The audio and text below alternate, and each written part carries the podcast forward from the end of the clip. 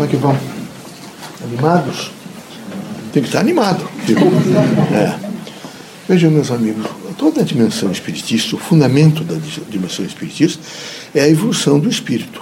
Sendo a evolução do espírito, nós temos que tomar um pouco de cuidado e conversarmos um pouco sobre o berço, é? o pós-berço, quer dizer, nascer, e depois, e depois o, a morte, quer dizer, o pós-vida terrena. Essa dimensão nós temos que mostrar para vocês que, em primeiro lugar, nós vamos, terá que vir um novo sistema de educação, desde os primeiros vagidos da criança ao buscar, ao receber o oxigênio aqui da Terra, até que ele vá ficando adulto, para ele, ele compreender a sua grande responsabilidade de ser. É difícil, não é nada fácil, mas é preciso fazer isso. Em contrapartida, o problema, porque aqui, é, com um sistema às vezes deformado, é, se constrói a mentira. Quando o indivíduo desencarna, ele imediatamente entra na realidade e tem um impacto horrível. Ele tem um impacto do que não era verdade, que era mentira, que ele realmente não soube realmente fazer a sua dimensão de vida. Então nós precisamos pensar nesses dois elementos. Há uma coisa muito importante. Os espiritistas, como toda a humanidade, há os, os fracos e os fortes. Mas os espiritistas, mesmo aqueles mais enfraquecidos, vão entender que eles devem caminhar para um exercício de fé. Quando eles caminham para esse exercício de fé, mesmo enfraquecidos, às vezes, não é? com dificuldades, eles imediatamente alcançam, vejo, a esperança. E quando eles alcançam a esperança, eles se, se alimentam nessa esperança para saber esperar. Porque quem realmente está passando, às vezes, por provações, e o fraco, ele precisa saber esperar. Os fortes, vejo, eles têm que ter a consciência de sofrer com dignidade. As coisas aqui da Terra são assim. E é preciso, nesse binômio, entender a significação de cada evento, de cada eh, acontecimento que você faz diante de si mesmo, de cada acontecimento onde ele é partícipe desse acontecimento. O fraco, o forte. Nessa composição, quero lembrar a vocês que é preciso pensar muito em fraternidade. Mas é preciso pensar numa fraternidade real. Essa crise toda que vocês ouvem falar são presidentes das respectivas nações, algumas até poderosas do mundo, e que um ameaça o outro e fica numa, num tom nitroante, evidentemente, de destruição. Vocês podem ter certeza absoluta que isso é que são criaturas que negam a vida. O processo materialista é um processo não é hediondo, é um processo que ele devagar ele vai rompendo, é como se é, a ideia que ele tem é deixar os homens em pequenos currais, aonde alguns possam dominar e determinar, você faz isso, faz aquilo, você compõe, que eles querem transformá-los em máquinas. E não é possível uma coisa, ninguém vai conseguir fazer uma coisa dessa. O homem é, é inteligência, o homem é luz, o homem é o conhecimento, o homem é o avanço. Basta você sentir nesses últimos anos quanto se avançou e quanto se continua avançando em cada dia que você passa, em cada semestre que, que os irmãos vencem. Há uma evolução. No entanto, o processo materialista, que é ilusório e que é medíocre, ele continua, evidentemente, fazendo vítima, porque ele propõe para as pessoas que não, não sabem pensar um processo que é muito bonito, mas é bonito, é utópico, onde alguns que dominam, evidentemente, vivem quase anababescamente num processo de domínio sobre os outros, enquanto que aqueles que são verdadeiros escravos passam um escravo de ideia, que pior que essa escravidão, às vezes, é uma escrava de ideia.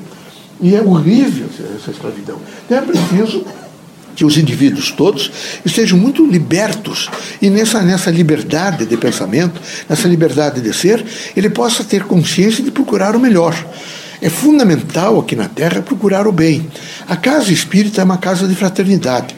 Quero lembrar a vocês que essa instituição chamada eh, Centro Espírita, ela tem uma, uma, uma extraordinária eh, atuação na ordem social ela tem múltiplas funções. Ela atende não só nesse momento em que vocês estão na expectativa de recebermos aquelas pessoas ali, mas nós estamos atendendo a população, um grupo grande de pessoas idosas, crianças que estão nascendo, é? hospitais, hospitais de alienados, que é uma coisa horrível, vocês sabem o que é o alienado, é? É, tem desastres de trânsito, Imaginem, por exemplo, assassinatos, quanto aconteceria mais se nós não tivéssemos atuando continuamente com equipes especializadas. Não faça isso, isso é horrível, você vai se comprometer. Então a casa espírita não é, é um centro de excelência de irradiação do equilíbrio.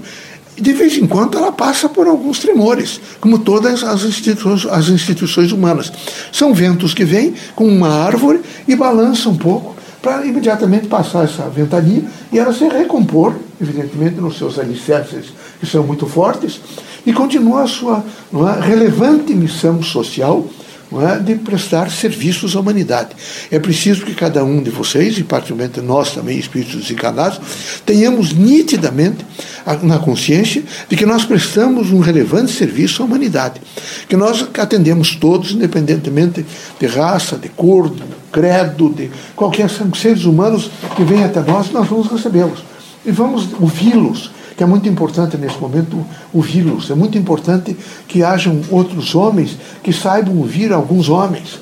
Porque alguns homens estão tão fechados, tão angustiados, tão deprimidos, tão cansados, evidentemente, da estadia com experiências renovadas todos os dias na Terra, que eles precisam de ajuda. A Casa Espírita, que é uma instituição por excelência de ajuda ao próximo, de caridade, de fraternidade, de luz, mas antes de tudo de educação, é? os irmãos são todos eh, agentes desse processo todo e devem estar absolutamente preparados para, um, para esse, essa grande realização, que é uma realização, evidentemente, do bem, uma realização de luz, porque é uma realização de fraternidade, aonde a grande expressão é realmente o Criador, a imanência em cada um de nós desencarnados ou encarnados. E essa imanência em cada um de nós nos dá uma força para que possamos chegar próximo ao outro e dizer não tem importância, seja forte, nós estamos juntos, nós vamos caminhar juntos, nós vamos alcançar grandes relevâncias no sentido do bem, da fraternidade e da luz.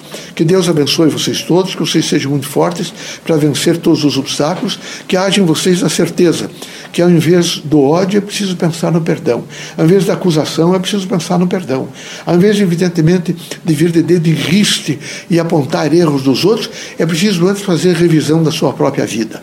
A casa espírita é uma casa que faz revisão, é uma casa que faz regeneração, é uma casa que todos os dias faz com que o homem pense que ele tem todos os dias que entrar em contato com elementos novos, com frentes novas civilizatórias. São espaços não é? e o tempo que vem realmente sendo alcançando a todos e ele tem que aproveitar da melhor forma possível. Eu espero que vocês todos sejam absolutamente atentos para aproveitar da melhor forma possível. Alguns de vocês estão evidentemente nessa plataforma de alcançar um novo padrão e vão alcançar. Se vocês voltarem no tempo, imaginarem quando vocês chegaram a primeira vez aqui nessa casa ou nas, nas outras casas espíritas e vocês ouviram um manancial de conhecimento, permitindo que, você, que vocês entendessem que não há morte, que há vida. Quando vocês receberam os primeiros vagidos de uma orientação, evidentemente de renovação, vejam quanto vocês se renovaram, quanto vocês se refizeram.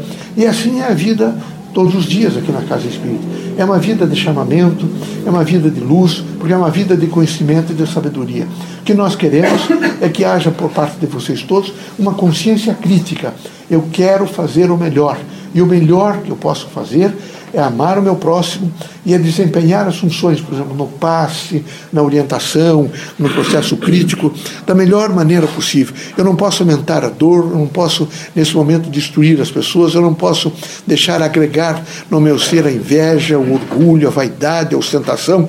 Eu tenho que trazer para dentro da minha consciência o bem, o sentido de justiça, o sentido de amor, o sentido, vejo, de entender o que vem depois, porque isso é fundamental. Deus ilumine a todos nós, que sejamos muito fortes e para que possamos amparar a todos, assim amparando o nosso próprio ser.